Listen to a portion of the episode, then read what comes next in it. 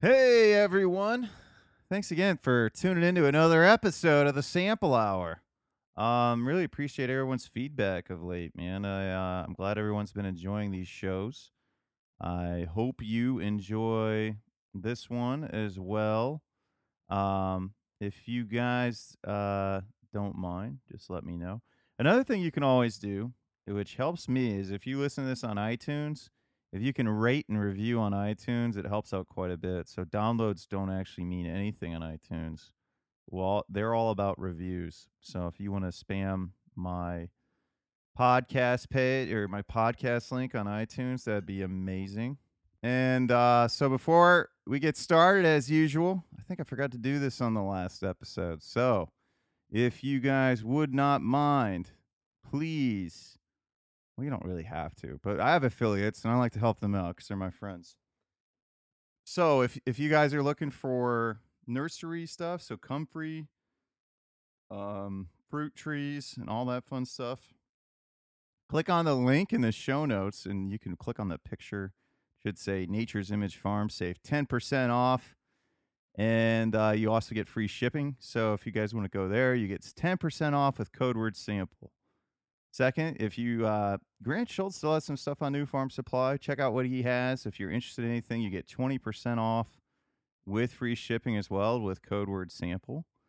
Um, if you're interested in starting a podcast, uh, I'm a big fan of Podcast Blast Off. It's just over a year old, but it's uh, you know they're pretty receptive. You know if you're you're if you're new like me and you're you're one of the earlier people and you want things to be a certain way, they're very receptive to changing it because they're new and they know they need to form to the ideals of their customers. So uh, you can click on that link and start your own podcast. It's pretty fun. They do free consulting and everything.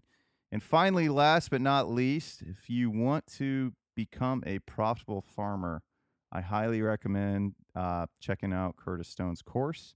You can either click on the link in the show notes and save $100, or the other link will actually give you a payment plan. That's one I did. Anyways, guys, uh, enjoy this episode and looking forward to bringing you the next episode on Thursday.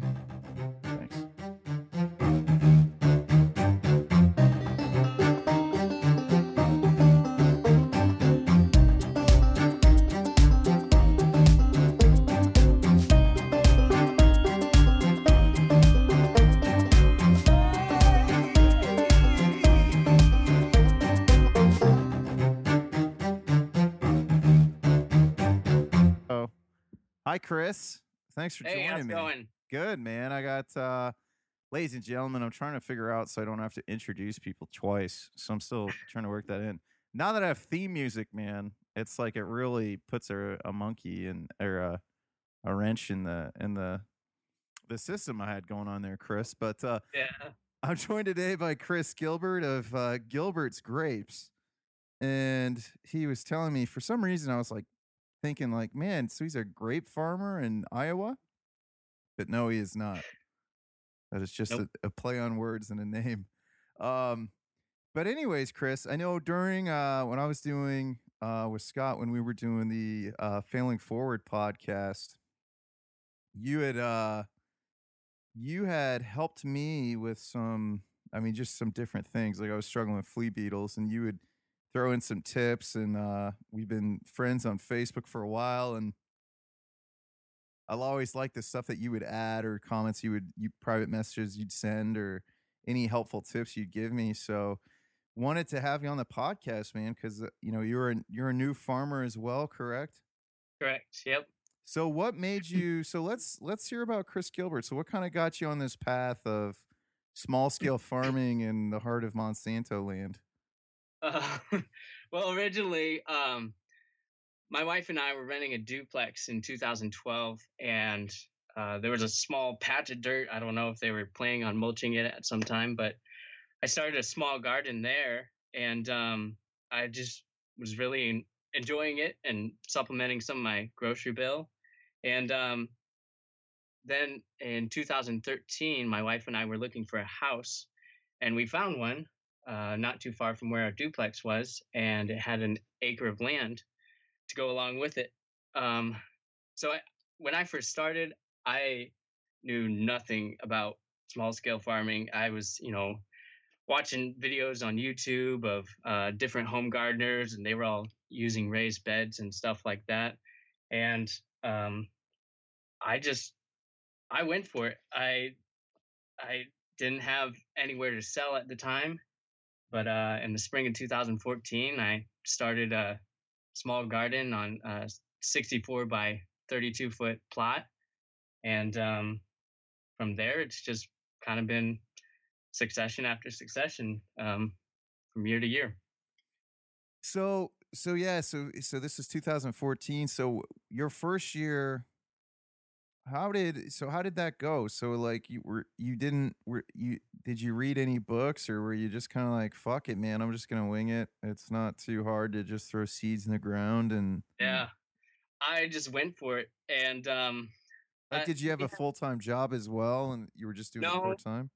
um, since 2012, I had been going to school full time.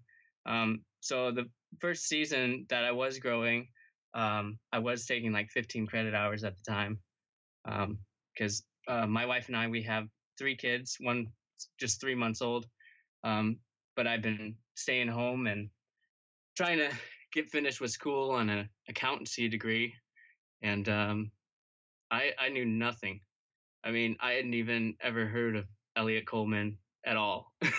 but but I I got started and I applied to a farmers market. We have a pretty good farmers market here, and um, I applied and just went for it. I mean, up until you know the month of April, I had no idea whether I was going to get into the farmers market, and that was pretty stressful at the time because I was putting in a whole bunch of work to uh, get started. Um, we sell a lot of transplants like tomato plants and pepper plants in the beginning of the year and that was kind of what i was banking on um, in the first year was to you know get some cash flow going with uh, selling some transplants in the spring.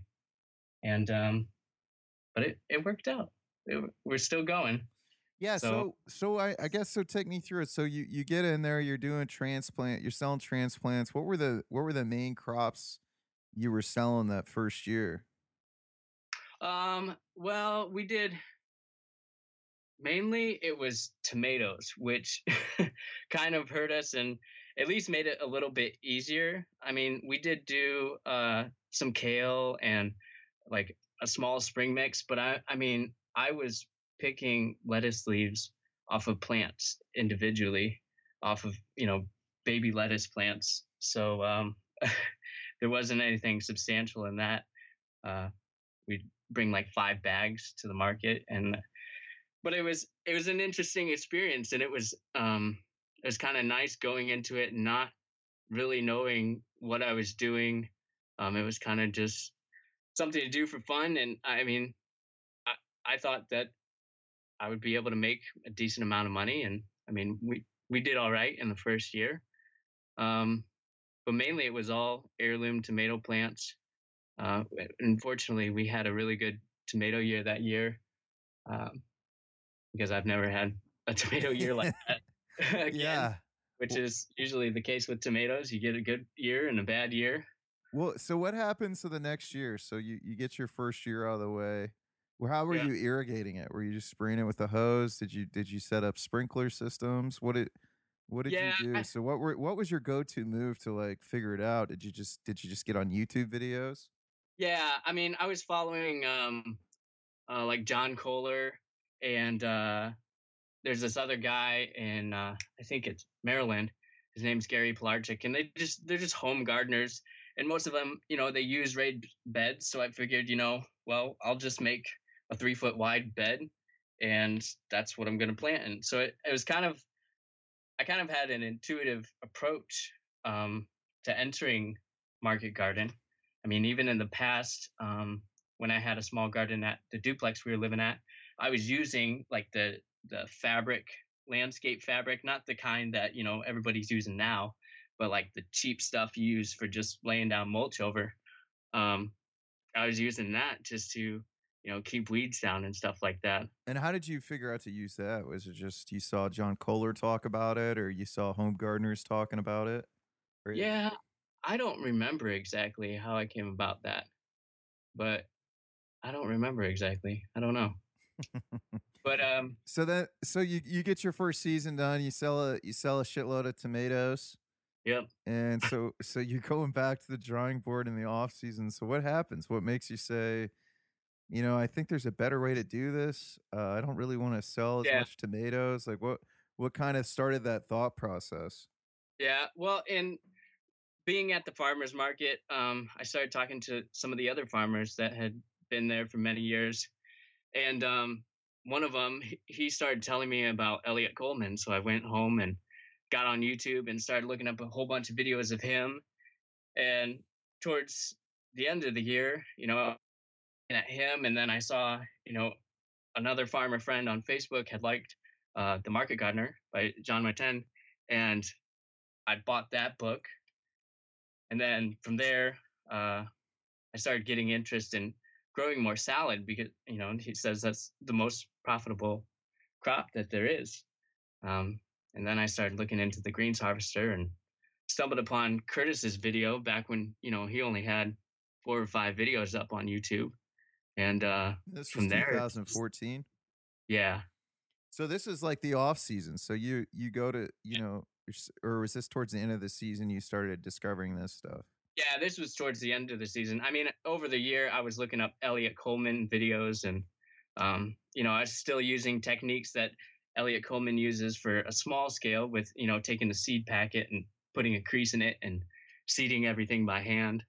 Um, but most of it from 2014 to uh, the spring of 2015 really opened up my mind to you know what Jean-Martin was doing uh, with reading the Market Gardener. So you read the Market Gardener, you see Curtis Stone's videos, and then what do you do? How do how do how do what changes? Like, did you immediately just change your your planning? Did you did you did you look to get infrastructure in place, or like get a a BCS or a different uh, tiller or anything like that? No, um, well, I I adopted the you know the permanent raised bed, or even if they're not raised beds, you know the permanent bed system, the 30 inch bed. Um, that made a whole lot of sense, especially since I was doing a hell of a lot of uh, bending over, picking lettuce leaves one by one, and uh, Um, but no, I even to just this year, I just got a uh, one of those Troy-Bilt uh, ponies, I think they're called.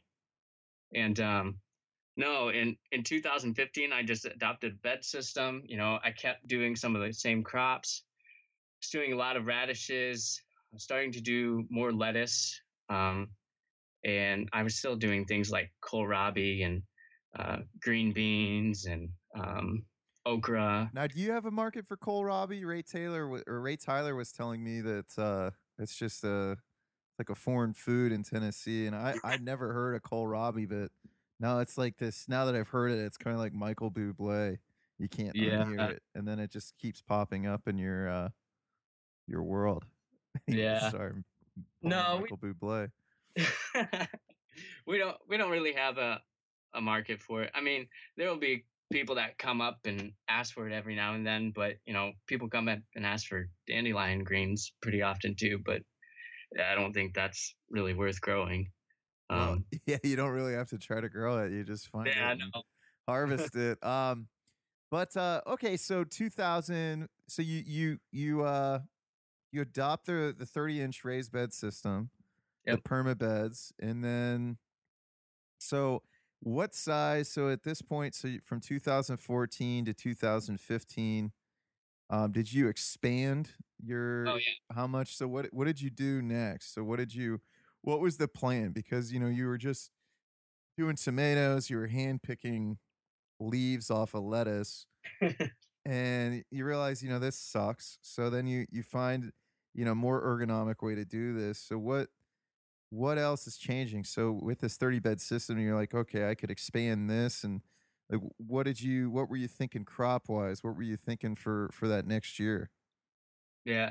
In 2015, I started focusing more on the lettuce and stuff, and um, I also I got uh, the 727 broad fork from Johnny's. I got their landscape rake as well, and uh, the little pipe fittings that you put on to mark out your rows. Um, and really, I expanded to, uh, I think at the time, it was probably 50 by 90 foot plot. I opened up an expansion to uh, the 32 by 64 plot that I had. I also, in the fall of 2014, I put up a small hoop house, about 13 feet by 40 feet long. And um, and how did you build it? Did you uh, did you buy it and then just put it up, or did you bolt, bend all the poles yourself, or have them bent? No, I actually I I've probably rebuilt it um, five or six times. You know, like I'm saying, you know, I I came from not knowing anything but I built it with, um, you know, from some of Eliot Coleman's videos, I had gathered that, you know, I could just take some rebar, stick it in the ground, put some PVC pipes over it. Um, but I was using like the the white Schedule 40 PVC piping, and I think the first time I did it, I used like half inch, and it definitely broke. Uh, we got a lot of snow that year, um, I think that was actually the record for the most snow we've ever had. And um, I would spend nights, you know, every hour waking up and going out with a broom and pushing snow off uh, just to try and make it work. Um, but yeah, I just, I just went for it. I had a friend um, across the river from me, and uh, I went over and saw he had been farming for, I think he's been farming like 10, 15 years and looked at his hoop house and got an idea of maybe what I could do. But it was cheap. It worked. I mean, I've still got it up, the initial idea of it, but I've replaced the PVC fittings with, um, or the PVC piping with a lot stronger, the gray uh, PVC. So you you've always kind of looked to see, you know, I could, you know, somebody's always trying to sell me something in this business. So yeah. What could I do to, inter- or, you know, build this myself, or what what's a solution I could do on the cheap?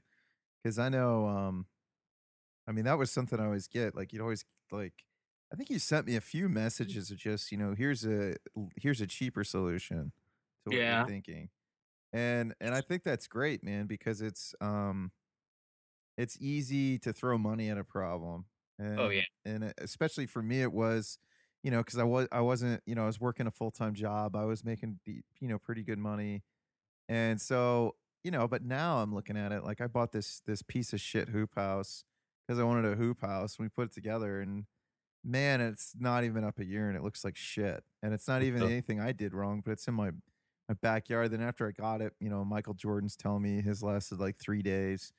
Um, Wow. Bent McKibben's telling me that his gets blown, you know, blown over all the time, and he's I think now he finally has it anchored, but it's like it's it- you know it's just interesting. I, I think um and now you know over at Joel's plot, you know Joel got like a a, a hoop bender or like a pole bender, Yeah. and we're gonna just drive all these stakes in the ground, and it, he's in a flat area, and it gets a lot of sun and a lot of wind, and it's it's just you know just uh, you know the first year I was more I was more interested in getting it running to try to get away from Yeah. my job.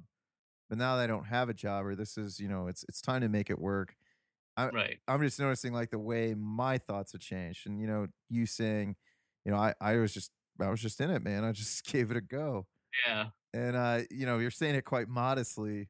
But I'm not gonna let you get away with it, Chris, because I know you're like a fucking clever guy.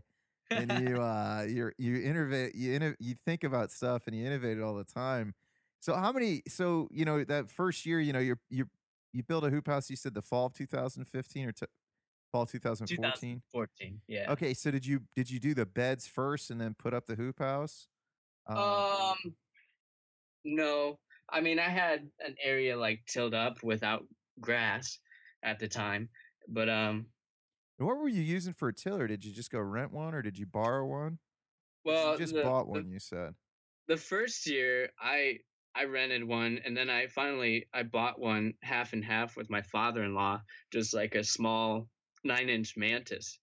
And um I've been using that and then my neighbor gave me an old tiller that he had and they're just small ones and I make multiple passes over a bed to, you know, get it going. I mean, I use broad fork before I till, and uh, that really helps to give the small tillers, you know, traction against the dirt. And that's what I've been using. I, I mean, I got this uh, this larger tiller last year, and I don't really. I mean, sometimes it's scary. I uh, the first time I was messing around with it, it literally like dragged me like 10 feet across the yard because it got caught on the ground and uh ended up flipping on its side and yeah it's but um you know i just use this small little tiller um it seems to work i like to get the uh the tilther Mm.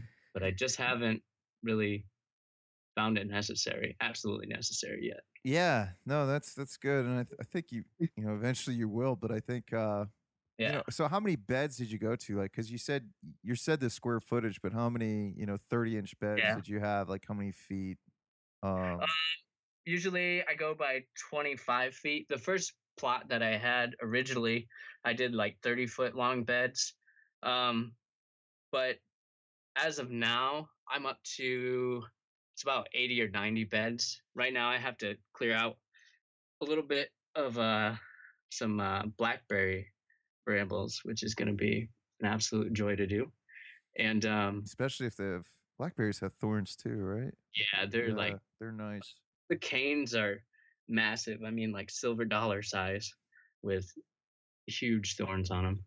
But I'm at about 80 or 90 beds. I think in um, my second year in 2015, I had um, really, I only had maybe 50 beds. I, I did a really poor orientation. I had some, I had like three random beds in the middle of a plot that were like perpendicular perpendicular to all the other beds that I had. I don't know. I thought it would be pretty. Um, thought it'd look cool. yeah, Yeah. but it ended up being just a huge waste of time. But it, it's been lots of learning, and I mean, like you know what you were talking about with just throwing money at stuff. You know, uh, definitely matured in the process to realizing, okay, maybe I shouldn't go on the cheap with this. You know, just spend the money and really do it. Yeah. So what what was something that you said I'm not going to go on that cheap with? I'm just going to spend the money. Um, definitely the hoop house. Okay. Um, I mean, I tried to do it as cheap as possible. I was shooting for like doing it for like 500 bucks. And um, I mean, I've had, I've literally had to rebuild it like five or six times. And um, I wouldn't suggest anybody doing that. You know, um, if I were to tell somebody how to do it, I'd definitely tell them to do it a lot better than uh, what mine is now, even. Yeah. So, Well, let's make a recommendation right now. I'm putting you on the I'm putting you on the spot, Gilbert. Yeah?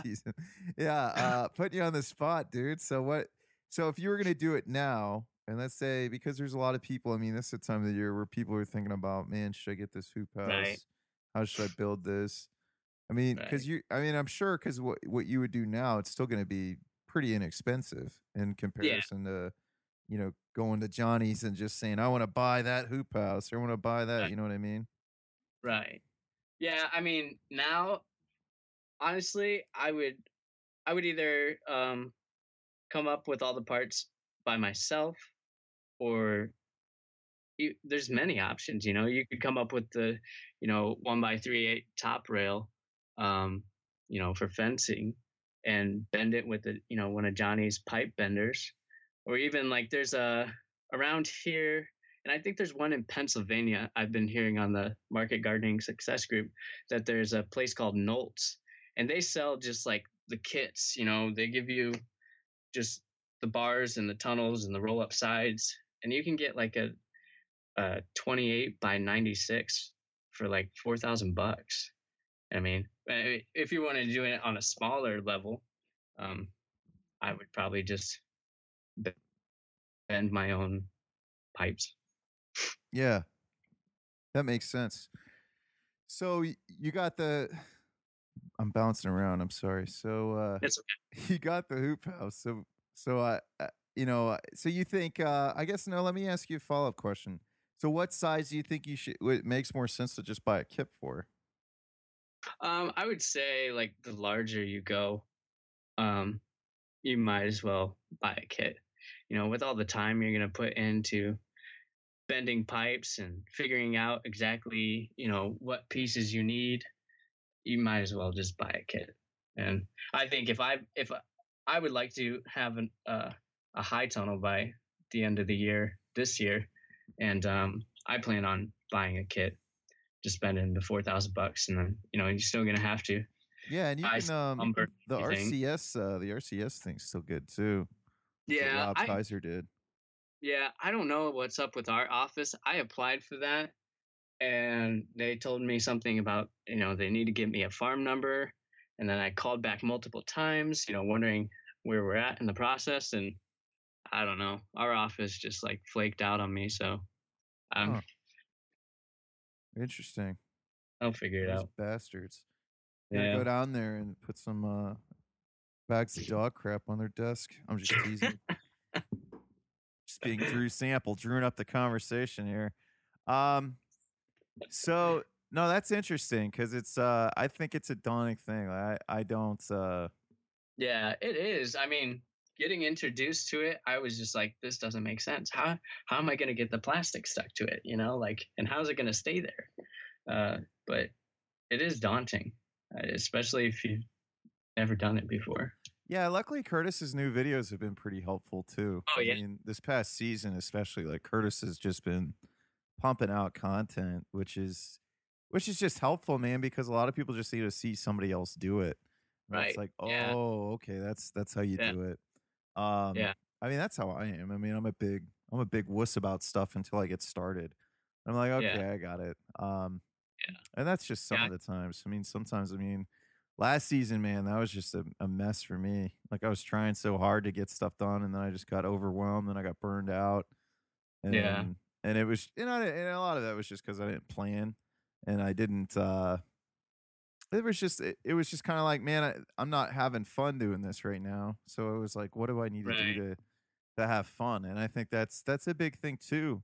Um, so you know, going into this 2015 season, so you, you get your hoop house going in the fall, all winter. You're trying to keep it together. Um, the season comes. I mean, I'm guessing it's still together. You have you go from you, you have uh how many beds did you have this year that year? Uh, the 2015. Yes, sir. Um, I would say with also like tomato beds, there's probably about uh 50. 50 beds. Yeah. And you were still trying to rock tomatoes. You're like, you know what? I had a solid year Yeah, last year. I'm I not gonna did. I'm not gonna give this up, but I am gonna bring in salad mix and really focus on salad mix. Now, did you buy a Yeah. greens harvester in the off season as well? Yeah, I did. Um, actually, I think I, I, I did buy it in the spring before like the season was really going. Um, and I, I mean, I sat on the computer for hours just being like, man, I want this, but I don't want to spend the money. And I mean, seriously, I'd, I'd spend like probably a thousand bucks in hindsight, you know? Yeah. It's- Yeah, totally the, the tools expensive. are huge. Um, and did you have any seeders then, or were you still using the, the packet seeding, or did you get Um, an Earthway or a Jang? when I when I started in 2015, I did not have a seeder still, and I mean, you know, we were up to like an eighth of an acre, and it was just it was painful. it was, I, but I did buy the Earthway, and um, I got it to work. And even this last season, 2016, I was still using just the Earthway, and mainly I just use the radish plate for everything. And I probably I think I spent a, a lot of money on seeds. That's for sure. Probably close to a couple grand because that you know Earthway just dumps them. Yeah, man, it's not very efficient. That was the thing, and I, and you know, and I was trying to use the. uh I never got spinach to work well.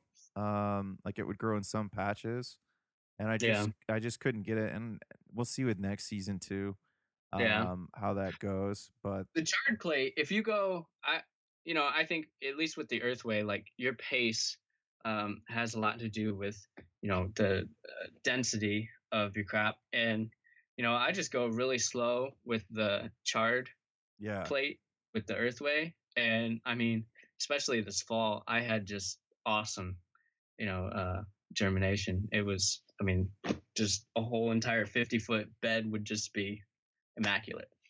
And it are you using the uh, reflect so, uh, seed so you can use your greens harvester, or are you hand cutting it? Um, I used, I planted a lot of the reflect uh, this fall, and I still have a lot left over. Um, but I usually, I've used the greens harvester with flamingo spinach, and Johnny has that too. Um, the stems are just really long. I mean, they can get up to six inches long, and but I only do that for um, I sell to a cafe, and they just juice all the spinach and put it in smoothies and stuff. So Oh, that works so well. yeah, it does. So okay, so let's get back to uh you should really get a Jang though. I'm just gonna put that out. Oh. I got one. Oh, you do got a. Jang this season? You're like, yeah, Yeah. fuck that. I think that was the issue because I used a Jang first, and you can just breeze with a Jang. Yeah. And then when I tried to go back to an Earthway, I'm like, man, this thing's a piece of shit. I thought I was going slow, but I was probably going the same exact speed that I was going on uh um with the Jang. And I didn't even Yeah. think about that, but that makes a ton more sense. Um yeah. so okay, so you, you have this strategy. Before the first year, you were only doing farmers market sales. In Right, 2004, I- uh, okay, Yeah. In 2014 and 2015, it was just all farmers market, and uh, I think I had maybe a couple sales to a, a small uh, cafe. and so in 2015, though, you have half. Are you you're still doing radishes? Like, are you are you are you then still just trying to get the the root crops going, or did you did you look more at what Curtis is growing, or wh- what did you strategize? Because you had all the tomatoes as well.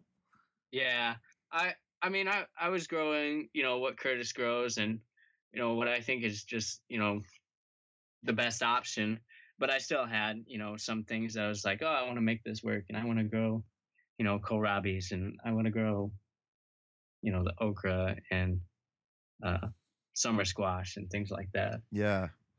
Tell you what, I, I don't think anybody ever bought okra from us when we had okra. And Yeah, it's a horrible seller. and collard greens too, which was weird because we were in like Yeah. an urban environment and people didn't. It was just you know it, it was it was interesting. I mean, some people bought collard greens, but it was salad mix. Man, our first year in two thousand, yeah, I think two thousand fifteen. That was the first year I had helped with Joel, and man, we made our most money when we had salad mix, and then we all the other crops started to grow, and nobody gave a shit about anything. And then we had some tomatoes, and it was still we had good tomatoes too, and nobody really cared because everybody else had tomatoes. Um, so what? So before I, I talk over you again, what? So what happened with your tomatoes in 2015? Um, 2015, I think we got like, I know there was one week in particular where we got like seven inches of rain. I think for the month of June, we had like a total of like 20 inches. It was just bad. And, um, it, it didn't go well. What, are you saying with just tomatoes or other things? Oh, just you can yeah, just say how the season went. That's Okay. your first year with all this, all the extra beds. You're doing the 30 inch season. It's like Yeah. your your first real year. And wh- what did you? Well, your your first year was like the first year with, you know, kind of the foundation of the permanent beds. So what, what Yeah. happened uh just that season? Um, it went well. There's still some uh, pieces of infrastructure that I did not have. Um, I didn't. Uh, I didn't have any type of cool storage. I didn't have much of a, a washing area.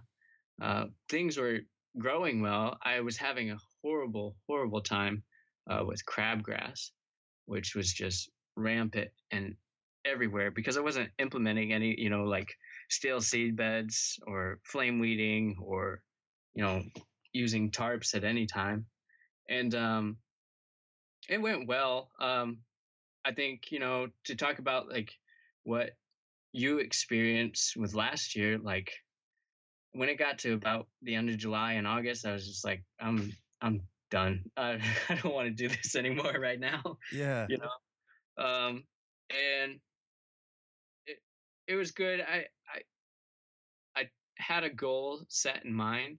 Um, I wanted to make uh, twenty five thousand, and I fell about ten thousand short of that. Uh, so I kind of beat myself up over that um, from 2015 to 2016. Um, spent a lot of time uh, thinking about how I didn't make my goal, and um, but in the next year, uh, I came with it full force, and you know, I think you know, watching all the videos with Curtis and just like you know, I I've even messaged him and told him, you know, like thanks for doing what you do because you know you give people confidence to make certain decisions you know and that that really helps especially for anybody starting out you know it's it's hard to make those decisions where you you know to throw like a thousand dollars at something and you know without experience in it you don't know if that's the right choice to make or anything like that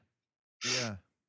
Yeah, did you so what I mean, so what decision was that that you made? Was it just the hoop upgrading the hoop house or was it um I mean, was it just simple shit? You couldn't make it like yeah like shit that Scott always talks about, like everything seems so overwhelming.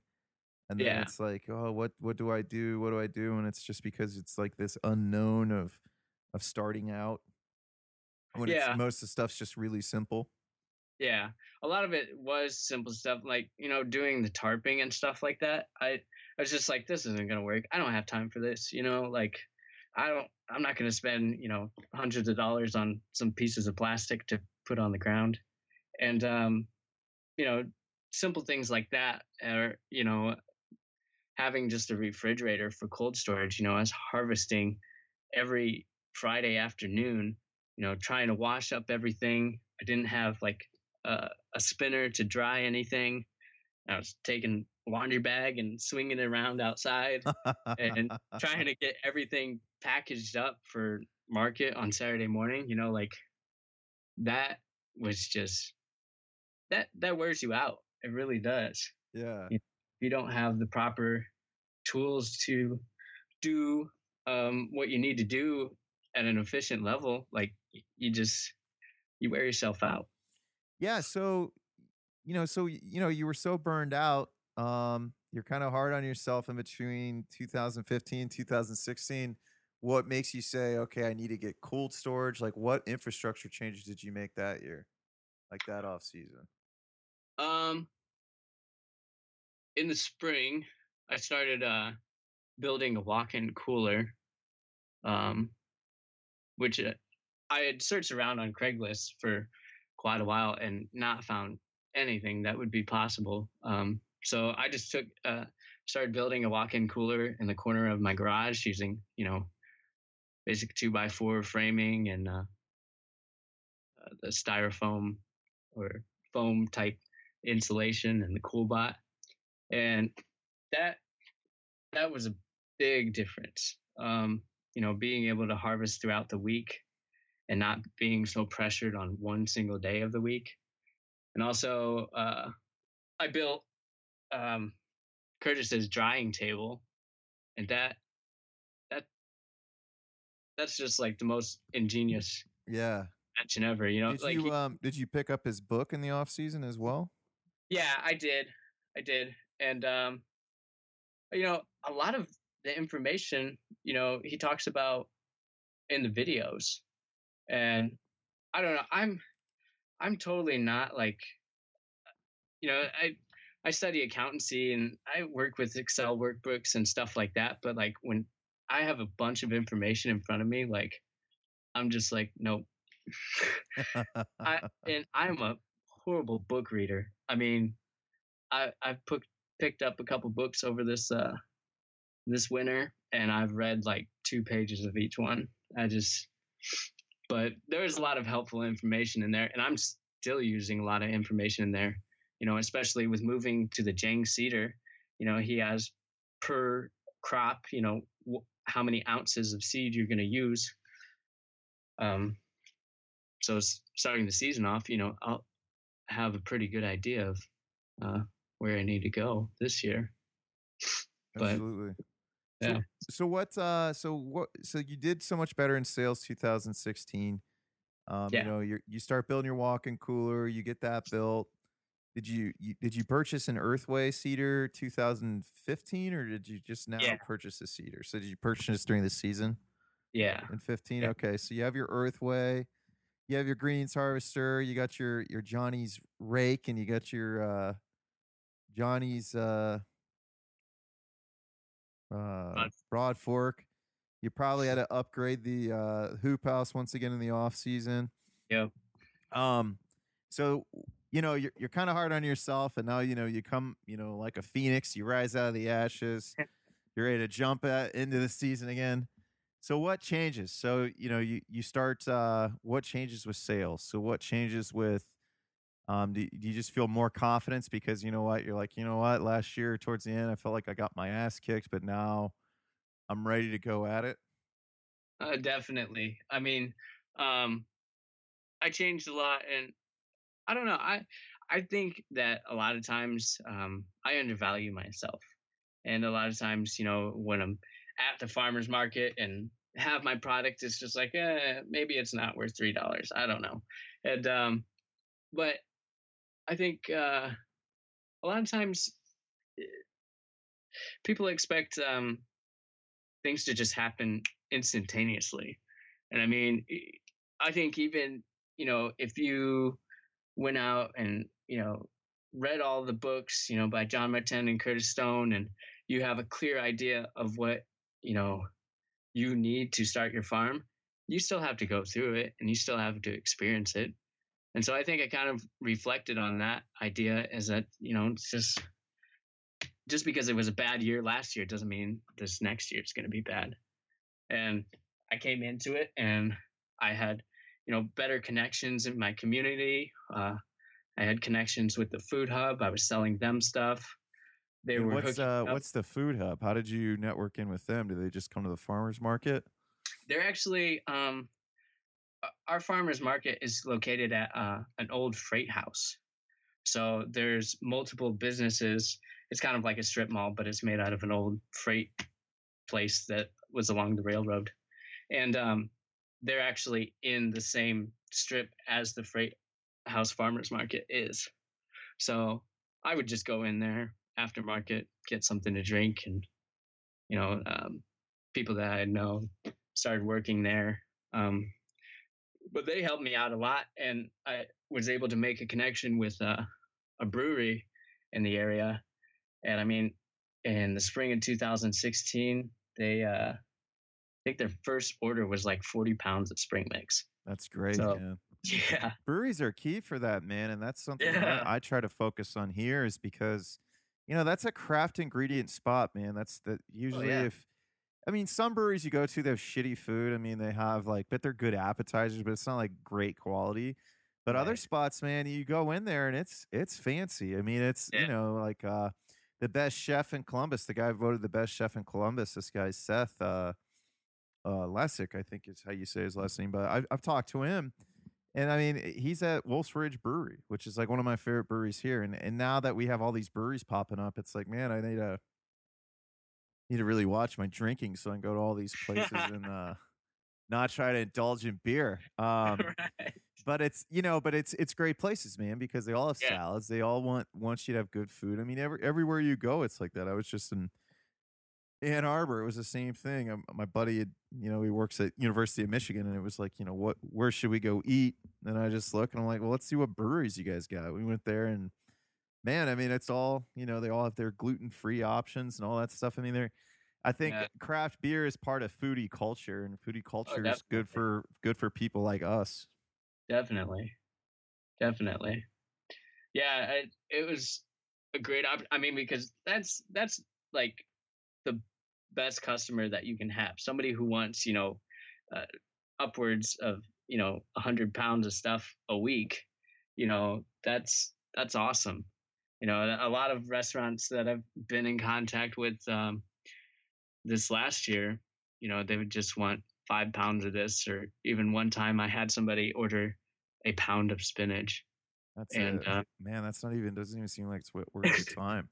No, I mean, to get your foot in the door, maybe, but it's like My whole approach has just been, you know, what are you ordering? Uh, how much do you use a week? Okay, so if I could do this, you know, what what price point would you want? I mean, Yeah. and it, it's interesting, like my my, you know, and not to, you know, talk over you or anything, but like just you know, with with just like my first big customer is that brewery too, and it was you know as much as I could sell, he would buy, and uh and then like I, I talked to him about his other restaurant and I was like, Hey man, what about this restaurant? And he's like, Well, all we do is, you know, butter butter crunch lettuce, but this is how much I order. But honestly, man, based on the stuff you're giving me here and how long it lasts, I could probably order a whole lot less.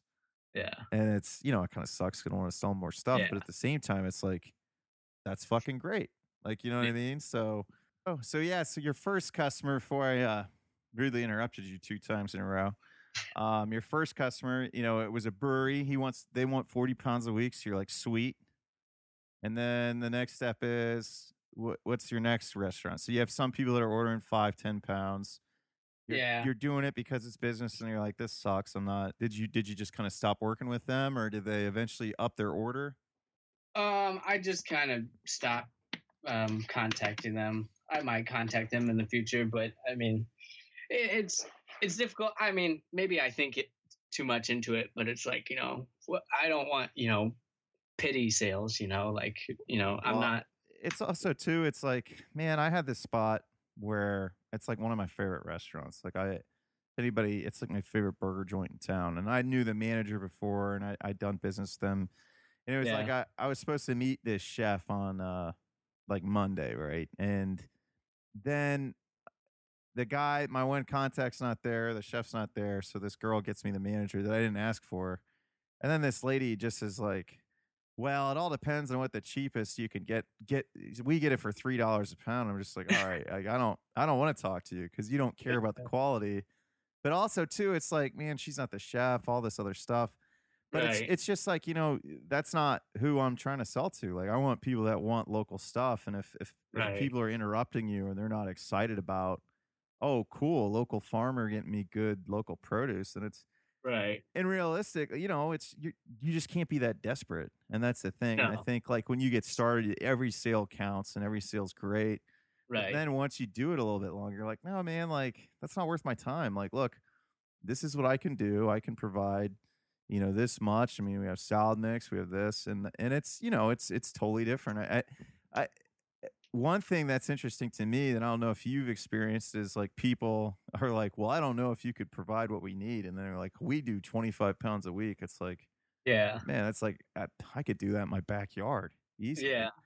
Yeah, that's how um the the brewery that I was selling to, that was our initial conversation. He's like, you know, we've gotten local food before, but they weren't able to keep up with us. So, you know, uh, uh, you know, I'll give you an email and we'll talk about it, but I don't know. And you know, so I think they kind of maybe they pushed me at the first when, you know, saying they wanted 40, 50 pounds. Um, but And you're like, done. I'll be here next Yep. week. Let's do it. so you get the brewery, you're, they're doing volume. So when was the next time? Because it, it sounds like you know last year was a year where you're like, you know, I, I, you know, it's it's time to hit the restaurants. I mean, Curtis made it pretty. I felt Yeah. like from that first season of the Urban Farmer, he's talking about restaurants. And everyone's like, oh shit, yeah. Why am why am I Yeah. not talking to restaurants? Like, yeah. farmers markets are cool, but they're exhausting, and it's Yeah. it's a it's a whole pile of stress. And Definitely. it- and that's the thing. I mean, I think I think farmers markets are great, but it's like, man, I don't, I don't, I don't ever want to go to a farmers market again. I might go to one next year because it's every other week, and it's like that's not that's not that big of a deal. But man, yeah, I- I've definitely pushed myself with farmers markets many times, just getting caught up in the week with trying to make plannings and stuff like that. And I, you know, start working Friday morning and end up staying awake through the whole entire night and going doing the farmers market and staying up till eight o'clock Saturday night. And it's just like, why am I doing this again? Yeah. Uh, yeah. I mean, I, I- you know, man, that was the thing too, was like, I was doing it because it was the most money, but it was like I was working a full time job. So it's okay, Thursday and Wednesday. Okay. So I'm going to harvest microgreens. Oh, I don't have my cooler finished. So I got to figure out all this fridge space. Okay. So I'm going to put all these uh, microgreens in clamshells. So then it's like I spent a whole night putting it in clamshells, right? So then I, I store it in the fridge. And then I, I go to the farmers. You know what I mean? It was just like I wasn't getting any sleep. I was Nope. worn out, and it was it was just uh, it's like man, something has to change. Yeah. And and Yeah. uh, and I think That's definitely where I would like to go is, you know, to have, you know, my uh, restaurant sales be at least matching uh, my farmers market sales because our farmers market is really highly attended. And I mean, out of there's probably like five or six farmers markets in our area. And I mean, I've gone to some of the other ones and I've made, you know, 10 bucks. So, yeah, it's awful. I mean, I sold Yeah. out every time at the Yeah. farmers market, but it just with a full time job, it was just too difficult. yeah. But I think you know, farming full time, it's it's different. You got more time to plan and more time to do stuff. Yeah. Um, so, but you know, with restaurants last year, how you know you said you, you would like to get it to where you're making it. How close did you get? So is is the brewery your only big customer? You said you have the uh, you also have the um, juice cafe as well. Yeah, yeah. Uh, th- the brewery is my main customer. Um, I delivered to that cafe, and then there was a farm to table restaurant in the area that I just started delivering to, uh, probably in like beginning of October last year. So I didn't really get an opportunity to get them too much. But um, there were times um, towards the end of the year where uh, my restaurant sales were way over the farmers market because our farmers market is definitely not consistent. In the spring, it's like the month of May, it's just like straight out of the gate, you know, every weekend it's a thousand dollar plus weekend. And then you get to June and July and it's like, shoot, like It gets too hot for Midwesterners. yeah. They all This go into the pool brutal. and drinking beers and, and Yeah. uh, I don't know, man. The Midwest, it's funny like that. Like you'd think. I always thought like, oh, it's a holiday weekend. People will want to come here because they're gonna have barbecues and they want to get their local food. Nope, they don't do that at all. Right. Like- Did you guys have like horrible humidity this year? Oh, we always have horrible humidity. Yeah. Like, I mean, we did too, but like, I mean, the dew point was like 80 degrees this year. It, you know, man, it was it That's was we, we had a bit of a drought this year, man. It wasn't like uh the year before. Like I, I swear we got like forty inches of rain plus, but last year I, I don't think we did. I think we we got like six or seven inches less. I could Yeah. totally be wrong, but um, My summer was horrible. for I, yeah, I mean, I seriously, if you, uh, well, you're on Instagram. If you look at Instagram pics from the summer, there's just like, I mean, there's like 10 beds that had stuff in it. it was bad. Nothing would grow. It was so hot. Well, so my thing was is uh what kind of put me out for the count was because I was so bad at um I was so bad at not having something to put in the ground if something went bad. And that was Yeah. the big that was the thing I learned the most last year is I have to have something to put in the ground um if something goes bad. So I had luckily, you know, and this is something Ray Tyler had actually figured out too, is just, you know, I I did I mean, my plot's small, man. I mean, it's it's just my yard, but I had over overhead irrigation, and I just had a ir- I just had a like I would seriously I was going like shit, man. I think I was doing like thirty minutes a day, uh, three times Yeah. a day, and it just was keep my stuff alive. But I tell you what, man, the the Salanova, it the extra cuts I got, it went from being able to get three or four cuts to one to two cuts, and maybe Yeah. just one cut, and then it was like fuck. Yeah, I didn't have very I didn't have good germination with Salanova. And also I did like two plantings during the year just trying to get it in the ground. And one like, you know, probably 85% of them died in the ground and then the other one probably, you know, 50% of them died. And I only got like one cut from, you know, planting it in July to, you know, November. I wasn't impressed. No, yeah, I, I, uh, so you didn't have good luck with Salanova all year. No. Were you transplanting or just growing it from seed? Yeah, I was transplanting. I was doing the micro uh, soil blocks. Okay, I, And- I did not do micro soil blocks. I just did Yeah. it in normal. I had great luck with Salanova, man. Like I, I, uh, Joel was not a firm believer in it, but then my first harvest, I, I didn't know how to space it. I didn't know Yeah. like it was just I I tried to do landscape fabric and I just kept fucking it up. So I was like, "Fuck it, man! I'm just gonna get in the ground." So I just jammed as much Salanova in one bed that I could, and there's Instagram Yeah. photos of it. And man, I got like 25 pounds Wow. on one bed, and it was just a 15 foot bed. And I think it was like 36 inches. I tried to be 30, man, but Yeah. I didn't know what I was That's doing when I built it. It was like, uh, so I had, uh, and actually, so then, um, but I had great luck with it, man. I, I Salanova was a huge moneymaker. It converted, uh, Joel right away. Joel was like, man, I want to do it. It's so expensive. And then, uh, Yeah. uh, Luke and Scott just really tore into me because I was like, man, I don't think I'm gonna do it. And they were and they were like, why wouldn't you do it? Like everybody's telling you to do it. So I think that's weird, man. How, how do how do you have your irrigation set up?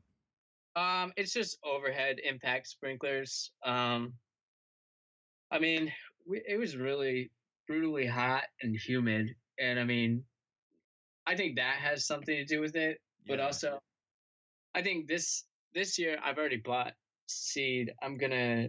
Uh, it's called uh, Easy Leaf. It's supposed to be really similar to Salanova, but it's like a third of the price, maybe even a quarter of the price. Um, but it is from Osborne Seeds and also High, Mo- High Mowing Organic Seeds sells them now, and I think it's like it's like eight bucks for one M, and I I I grew it a couple times, but it just got fried in the hoop house. But I'll be doing it this year and see how that works out. So Because I mean, this one guy from the course, Alex Wadsworth, what he did was he would cover it in shade cloth after Yeah. he cut it, and he got he said he could get way more cuts out of it. Yeah, I think I've noticed that with at least the the baby cut lettuce that I do, um, especially in the heat. If I would cut it, it would just. I mean, I'd get half of what I got the first cut because so many plants would just die off. That's definitely something I want to do this next year. Is implement shade cloth, even though it's really expensive. I think it will definitely be worth it I think because it's I'm, worth it just do your nine wire, your Yeah. nine wire rig, and uh, get yeah. that all set up. I think you know, seeing you know Curtis can grow all that stuff, y- y- baby kale and arugula during the summer, but I think that has more to do with you know he's on a much higher latitude, so like the strength of the sun is probably less where he is. I know it gets hot there though. That's the thing. Yeah, yeah, but that makes sense. that's due to like the ocean currents. but- Yeah, that's true. I think shade cloth's the key. Yeah. Um, yeah, it's gonna be interesting this year, man. Like, there's a lot of. I mean, so like this year, Joel. You know, I think we did with the we got that BCS and he Yeah, bought like uh he's got like two acres, but I think we have a little over an acre tilled up and with beds and and Joel's just because Joel's been going at it long, way longer than me. Like he got Yeah. me into it, and it's just like he's ready to go. And so we'll see, man. I mean, I'm we got to get starts going. Like, uh soon. yeah, like real Yeah. soon. Yeah, I know. I'm already looking at things and being like, oh, I might have missed a couple things. I'm not sure. Uh, but I have a calendar. I think that's the best way to do it is like find a calendar on Excel and just, you know, put in all your dates so you can look at it and know like, hey, Wednesday I got to do this. And that's it. Absolutely, absolutely, man. Um, and then do you do microgreens at all, or just just field crops? Yeah. Yeah, I've done. I've I've had a lot more luck selling microgreens at the farmers market than I have at restaurants. Um, but yeah, I do sunflower shoots and pea shoots, um, I think- radish shoots. I think again, I think that's because we're in the Midwest. Like some people are hip to microgreens, yeah, but but other people are just not. And uh and it's it's interesting. Like, but a lot of chefs around here they just want weird microgreens that like corn shoots and stuff. well, yeah, shit that doesn't yield the same. And uh Right. and so I I'm gonna have John Dowie on. He does uh he does a lot of microgreens out on the East Coast. So I'm gonna have him on tomorrow to talk about what he's doing because he's got a lot of different colored radish and and all that fun stuff. And it's uh yeah, I've I've really been putting off um growing anything right now. Like I was just so burned out that it's just like, all right, man, I gotta I gotta do this. I gotta I gotta stop being a bitch about this and just get back into it. Yeah, um, it's that's the hardest thing is starting. Once you're in it, it's it's easy to keep going, but Yeah. start is the hard part. Yeah, for sure, man. Well, Chris, we're we're about an hour, man, and uh hopefully uh hopefully we covered a lot of stuff. You're gonna be on Permaculture Voices here again soon, and you've already been on Yep. there once as well. And I'll put the I'll put that link in the show notes. But uh anyways, I wanted to have you on, man, because you actually gave me a ton of great tips and advice um For sure. over my first season and I hope you had a good time on today. We're kind of all over the place. Yeah, but it's it's all good, man. Cool. I enjoy it. It's good talking to you rather than uh Just Facebook messaging. yeah, just looking at your Yeah. picture and Yeah. imagine yeah what what i sound like and then you could oh no you can turn on the podcast though and like be like oh yeah Yeah. yeah i Yeah. i was imagining what you sounded like i'm like i wonder what he Uh-huh. sounds like Yeah. Well, you gotta be on Instagram more. that is Instagram true is yeah. my place. You don't see me posting a lot of stuff on Facebook, but I post a lot. on unless unless we we post a men's rights thing that we know nothing Right. about and Yep. then my mom gets on and and wants to lecture me about it uh it's pre- that's pretty funny man i think uh i don't know it's we're in such a weird time politically that it's it's so hard to it's so hard for me to not want to fucking troll man and like i've talked Uh, to when i was doing javin's course it was like one of our goals that we both agreed like you know what? It, do i really want to be known as a troll or do i want to be known as like the the food guy in columbus the guy who can get you good produce? Uh, and man, like when I say I want to stop trolling, it just like makes all these people sad because they think it's so funny. And a lot of times, dude, I don't even intentionally troll, and it Yeah. just happens. And I'm like, dude, I can't Yep. even help it. I wasn't Yeah. even trying to do this. And it's uh. So, anyways, man, it's it's funny. Yeah. I I enjoy I inter- interacting with you on the the interwebs. yeah, I try to avoid uh, posting anything at all because I just get myself in trouble. So But that's the thing. It's it's uh you just got to, man. Um but you did a smart thing and you created a a professional Facebook page too, which Right. is good. Yeah, I, I can't alternate when I can't handle the world and I need safe space, you know. well, anyways, man, what's the best way for people to uh, follow you or get in touch with you if they have questions? Um, because I, I tell you what, man, I you really have some uh, some crafty ideas, and I think you're really quick to troubleshoot and kind of get some uh, quick, cheap fixes for what people you know might for first year guys. I mean, so I know for me, it's like, man, I need, I know I need to do hoops right now. I got this insect netting, and I didn't end up fucking with it. But it was Yeah. like I had such big problems with flea beetles, and I'm like, all right, now I got to try to figure out how to buy hoops or what I do there. And Yeah. you're like, dude, just do nine wire and bend Yeah. them out. And I was just like, oh, okay, that's way cheaper solution. For sure. That's that's what I used in the beginning instead of, you know, electrical conduit. So Yeah, it works. for sure. Um, the best way would be um, on Instagram. It's uh, Gilbert's Grapes, Iowa. Um, and I'm always posting on there. I do some videos and stuff. And yeah. Otherwise, Facebook, I'm not very active on. And you guys have a we- do you have a website for your business? No, we don't. We have like some crappy Weebly website, but it's not very much information that would be worth anything. Yeah, I think it's more important to just hit the street, right? yeah, and as long as you're, you know, talking with people and liking their photos, um, it's the best way to get to know people. well, hey man. Well, thanks for coming on, and uh, I enjoyed having you on. We'll have to do this again sometime in the future. Um, yeah, but sure, uh, yeah, so everyone, thanks for tuning in again, and uh, I'm looking forward to bringing you guys another episode soon.